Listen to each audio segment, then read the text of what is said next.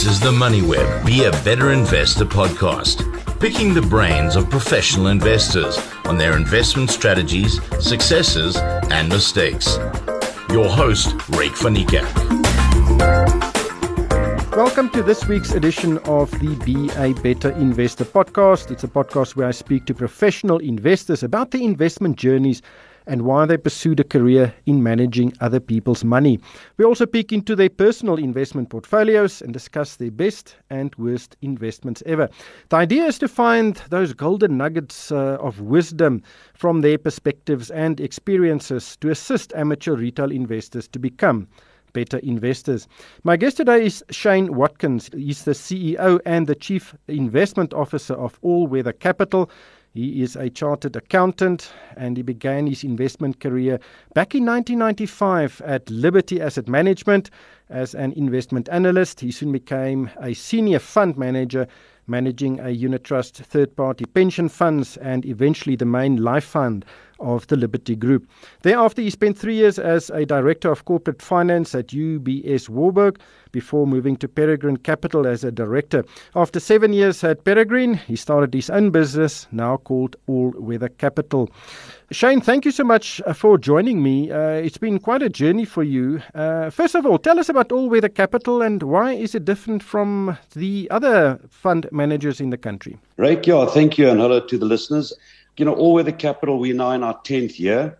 And, you know, we feel very proud of what we've achieved. I always joke with people that say it, the time has gone quickly. I say, you know, when you're doing it, it, it feels like it's been longer. So, all weather capital, in the first instance, our business is uh, black controlled. I have a, a fantastic black partner, uh, John Oliphant. So, you know, I think our business is empowered, and we also have tried to get sort of an empowerment and a gender balance in our business. So, about two thirds of our staff are black, and about half of them are, are ladies. And um, on top of that, we run a black grad training program where we bring two young, uh, well educated people into our business who otherwise might not have got a chance to enter the investment industry. And we train them up over a year. And after that year, they either stay with us or we try and find them a job in the industry. And by having this black grad program, we hope that you know, slowly but surely we changed the face of asset management in South Africa. And we've had 18 black grads through our business since we started the company at the end of 2013. Um, maybe I should also say, I mean, look, if everyone is dead honest about investing, you yeah because you want the returns. And um, our funds have done very well. We manage hedge funds. We've won five top hedge fund awards in the last seven years and uh, our SA equity business has also done very well. I think on a 27-4 survey, quite unusually, we ranked number one over one, three, five, and seven years. Of course, that can change, and past performance doesn't mean you're going to do well in the future, but certainly our returns over the last 10 years have been good. Yeah, I'm looking at the uh, one of the fact sheets you have. It's um, for the retail hedge fund, and last year you had a 38% return. Um, and it so yeah, that, that would have been that would be 2021. So I think in 2020 we did about 30%. In 2021 we did 38, if that's what you have. I think yes, it was that's around 2021. There. Yes, and then last year we did, uh, I think, uh, 16 or 18 percent.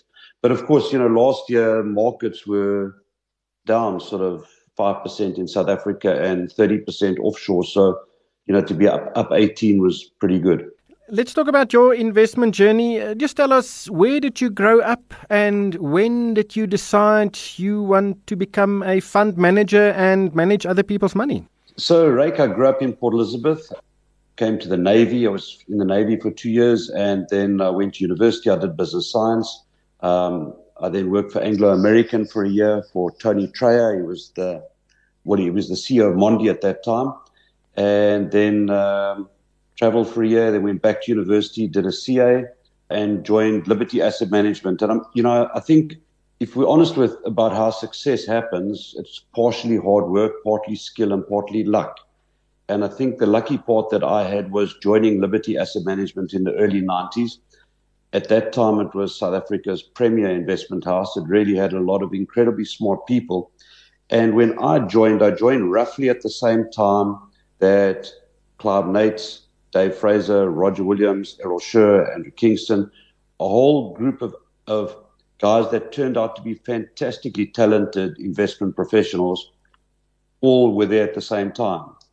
And I mean, as you know, Clive Nates and Dave started Peregrine Capital, South Africa's most successful hedge fund.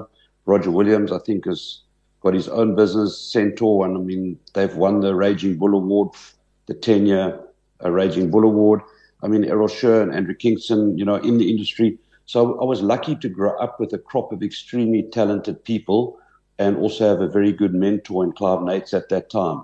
So that five years at Liberty Asset Management was, it kind of set my career up with good foundations. And before that, did you have any interest in investments, or can I ask, uh, how old were you when you bought your very first uh, equity investment? I bought my very first equity investment when I was at university, and um, I think I probably um, lost a fair portion of my student loan trading the market. And I guess that's how you, you learn to invest. You know, so I was trading the market um, when I was at Varsity in 85, 86, and of course then there was the crash of 87 and a lot of sort of small and mid caps uh, lost, you know, a third or half of their value. So, you know, uh, in the same way that we learn to walk by falling, I think you learn to trade by learning what not to do first. And so I've always been interested in investing. I think that, you know, I, I would describe myself as an independent thinker and, and maybe slightly contrarian. And both of those are helpful things in investing because you know, as Warren Buffett famously said, you know, only dead fish float with the current. And so you have to have slightly different ideas to other people and you have to develop your own methodology and style of investing. Mm. So yeah, I think it was it was really lucky to start at Liberty Asset Management, and then I was lucky to carry on with Clive Nates and Dave hmm. Fraser at Peregrine Capital, and you know together we built a, a very successful hedge fund business that even though they're competitors of ours, I would describe them now as South Africa's preeminent uh, hedge fund manager. Yeah, I spoke to Jacques Conradie uh, a few weeks ago, and uh, yeah, it's also it's a very inspirational story because uh, in many ways they were pioneers in the hedge fund industry in South Africa. Uh, can you remember what your very first company was which you bought? I remember buying Sasol and. Um, you know, when I was at university on a, a, a, very flimsy basis and certainly losing a fair bit of money in that trade. Um, so, yeah, I can remember that. And I can also remember during the initial stages of um, my career at Liberty Asset Management, shorting some of the, the, the, the small cap shares. I can't remember the name of the particular company. I know Dave and I both shorted it, and you know the share doubled and doubled again before going bankrupt. So um, that was that was a very painful experience. But again, I think you learn what not to do first. It's like um, it's like children learning not to touch a hot stove. You know, you only have to do it once, and you won't do it again. And uh, so, I think over time, through mistakes, that you become a good investor. So, how do you approach that methodology? You know, to to dodge bullets, uh, it's not very easy. Um, so, of course, you need to learn, but you want to limit the losses uh, as much as possible. So, how do you think a retail investor should inv- uh, approach this, especially early on in their careers? Uh, not to damage their financial position too badly uh, to scare them off? So, I guess, you know, the, the, the, question firstly is when to invest in terms of timing your investment into the market, because, you know, in a bull market, pretty much everything goes up, and in a bear market, pretty much everything goes down. So it's the first question is timing. And the second question is, you know, what to invest in once you've determined that this is the time. You know, we've had a series of, in my career, we've had a series of crises that have happened. We had a, the Russian crisis in 98, the Asian emerging market crisis of 99. We then had the dot com bubble of 2000, 2001. Uh, we then had the global financial crisis of 2008, 2009. We then had the Nenegate sell off in 2016. And then in 2020, we had the COVID sell off. And in all of these instances, the markets have had significant declines, and you've had great opportunities to buy fantastic companies at very cheap valuations. I mean, it's hard to, I mean, take the COVID sell off. It's hard to believe that Absa Bank, which now trades at 200 Rand, got down to 55 Rand in March 2020. Okay. That's not even three years ago. Absa was trading at 55 Rand and now it's 200. And you've got a whole lot of dividends out of it. So, and Absa, let's be dead honest, is not a hugely exciting company. I mean, it's an ex growth company in an ex growth industry. And you still make 300% plus. So if you can if you can have capital available when there's a crisis, that is often a good time to go into the market. And when you do that, you've just got to be sure that you buy a share that is not going to go bankrupt. So you must buy, in a crisis, you buy high quality companies that have become cheap. So I would say that's the first piece of advice I give you.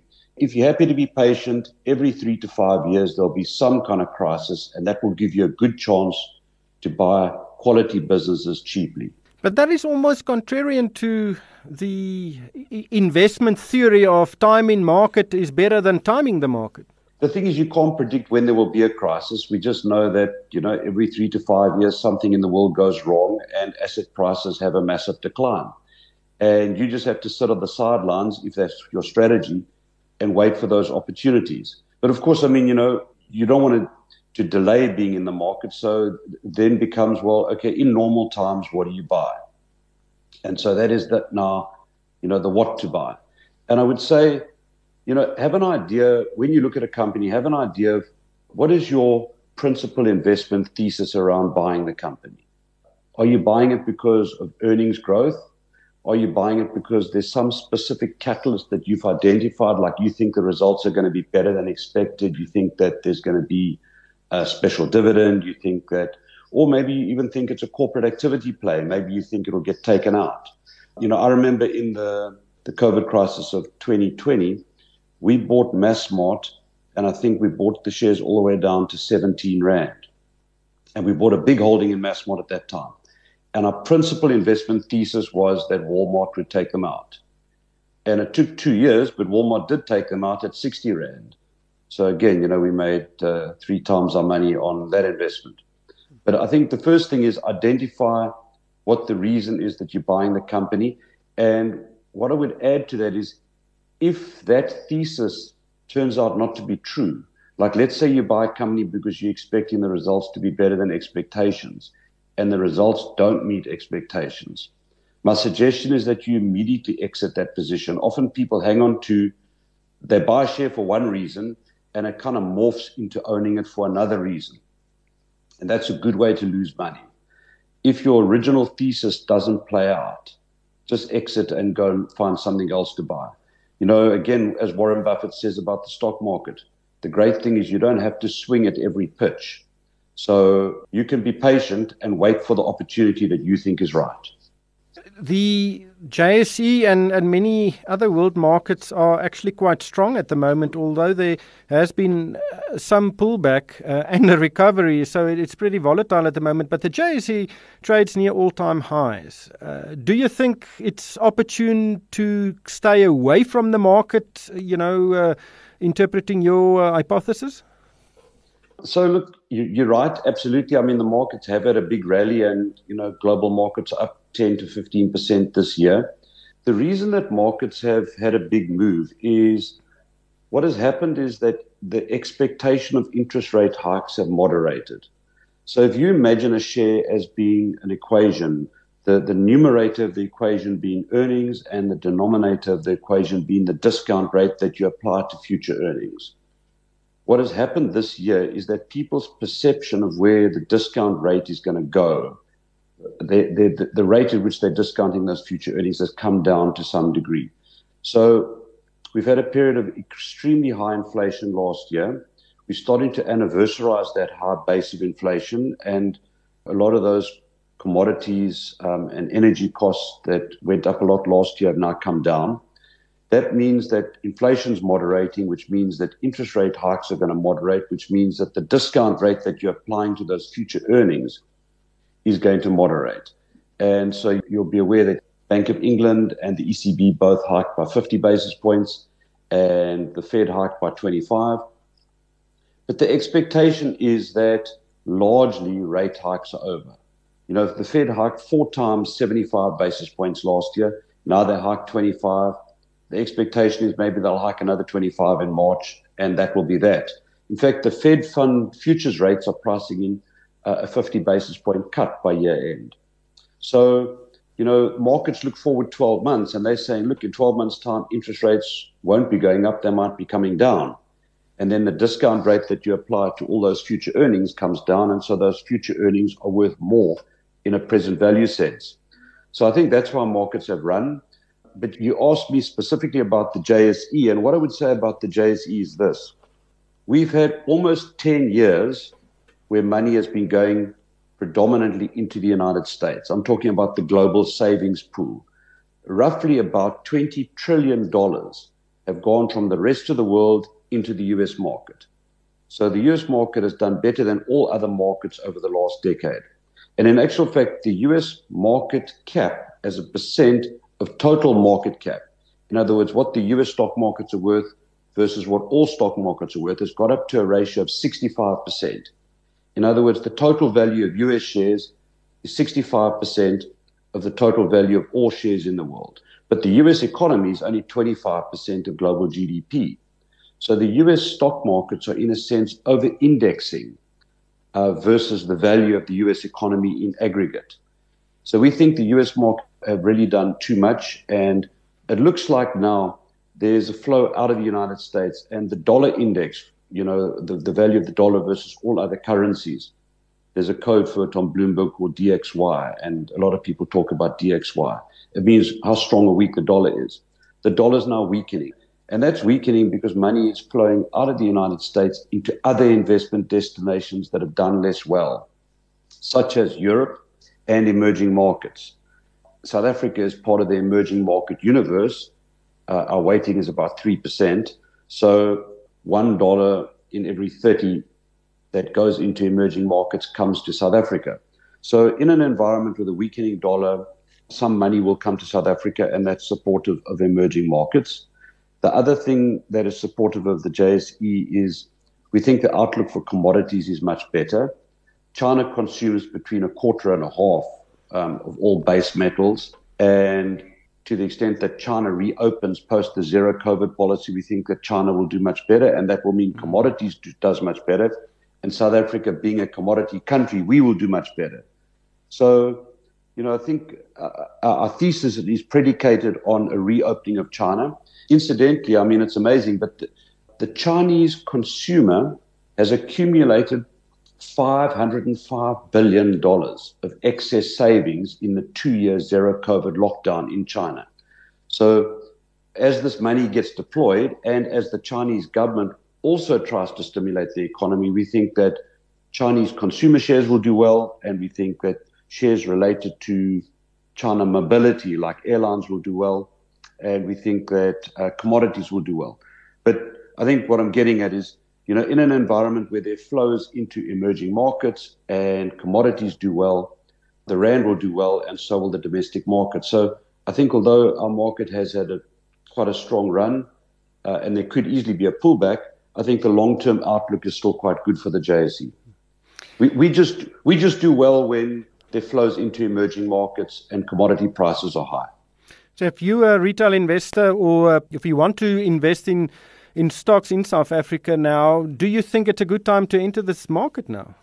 We would obviously prefer to buy um, on a dip, but I would say that yeah, the outlook for the JSE I think is okay. I think that a, lot of the risks are priced in, and provided we continue to have these passive emerging market inflows, some of which will come to South Africa, I think the JSE looks good. We have we have some specific areas that or preference for us.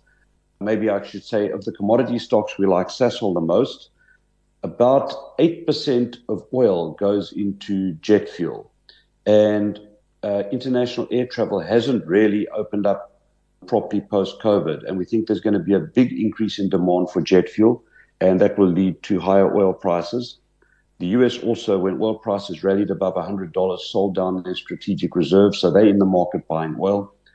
And we think Sasol, you know, it's on roughly a 5 PE, looks like a, a good opportunity. Uh, and then we like some of our uh, South Africa specific opening up trades, what we call the hospitality shares. Yeah. So, you know, shares like famous brands or Spur, particularly, uh, also the hospital groups. And then, you know, if you believe that they're going to be it's going to be a good year for equity markets, then obviously the asset managers such as Ninety One, the old Investec asset management, should do well. Yeah, Coronation also recently reported quite decent numbers. You're a chartered accountant. Uh, obviously, you can look at the uh, financial statements of companies to analyze their investment potential, uh, but not all retail investors are CAs. Uh, how do you think uh, a, a, normal and you know I don't know how to just uh, um, uh, what the definition of a normal investor is, but not a CA, some retail investor, somebody who just wants to to learn. How, should they go about to analyze investment opportunities? Ryk, I would say the most important thing is, as in a horse race, the most important thing is the jockey. You know, when you're investing in a company, actually the most important thing is the management. I would say that in general, you're better off investing in a mediocre business with superb management than you are investing in a brilliant business with bad management. So, if I can give you an example, I mean, take take Truworths. I think Truworths is a fairly good business, but it's got an extremely competent management team. I mean, Michael Mark is one of the best CEOs in South Africa, right? So you're just backing him. Um, if you take in the food sector, AVI, run by a guy called Simon Crutchley, uh, he's extremely smart, very competent, and very systematic in the way he runs the company. And you're essentially backing him as that jockey. I mean, you mentioned the wealth managers earlier, Cora and um, Investec were now Ninety One. You know, I bumped into Hendrik du Toit at the airport the other day, and He's the CEO of Ninety One, and he is as energized and determined to build a global business as he was 20 years ago when he started Investec Asset Management. So, you know, be sure that you back a competent management team. I have to say that I think South Africa is blessed with less skilled and competent and entrepreneurial management than we had when I joined the industry 25 years ago, but there are still companies that have great management. And if you can identify a management team that you think is competent and trustworthy and that have a, vision that they you think that they can execute, then the first step is backing management. Bad management will find a way of disappointing you. Trust me, I've found that out over a long period of time, often with, with quite expensively. So yeah. the first thing you've got to do as a retail investor is is find management that you trust. Maybe the second thing is, you know, a lot of companies that are listed, you will be able to engage with as a consumer or just simply in your daily life. Maybe you will you'll be serviced by a logistics business or you'll buy food from a retailer or you'll go shopping and buy clothing. And then you'll often have an opportunity to see what their offering is. But I would say that the principal thing you have to do is satisfy yourself that you trust management and that you back the business model of the company. Jen, just lastly, and this is the question where I always uh, get a bit of a giggle. Uh, uh, what has been your best investment ever, and what would you regard as the worst one you've ever made? What was the biggest dog you've ever bought? Mm, well, so in our business, we have a philosophy that our staff have to be invested in the funds. So they can trade on their own account, but the majority of the, you, you know, everyone has to be invested in the funds that we manage. So we think that aligns the interests of our investors uh, with what the staff are doing. So obviously, I'm invested in our own funds, um, and I guess you know the best investment probably was you know the last three years in our market neutral hedge fund, where you know we did 40% and then 30% and then nearly 20%. That was a great investment. I would say the worst investment I made was I bought a speculative position in Bitcoin, which I never sold out of. And so I watched it go from sort of $25,000 to $70,000 and back to $20,000. So, um, and maybe the lesson there is don't invest in stuff that you don't understand or don't know something specific about. Yeah, I think many people, uh, especially when it reached 70,000, became greedy and thought it's going to run even further. But we'll have to leave it there. Shane, thank you so much for joining us today and for sharing your insights. Thanks, Ryk. Appreciate your time. That was Shane Watkins. He's the CEO and the Chief Investment Officer at All Weather Capital. Show me the money.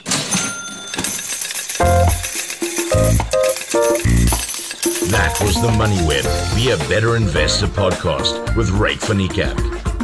Thanks for listening. Catch up and listen to all the MoneyWeb podcasts on moneyweb.co.za or the app.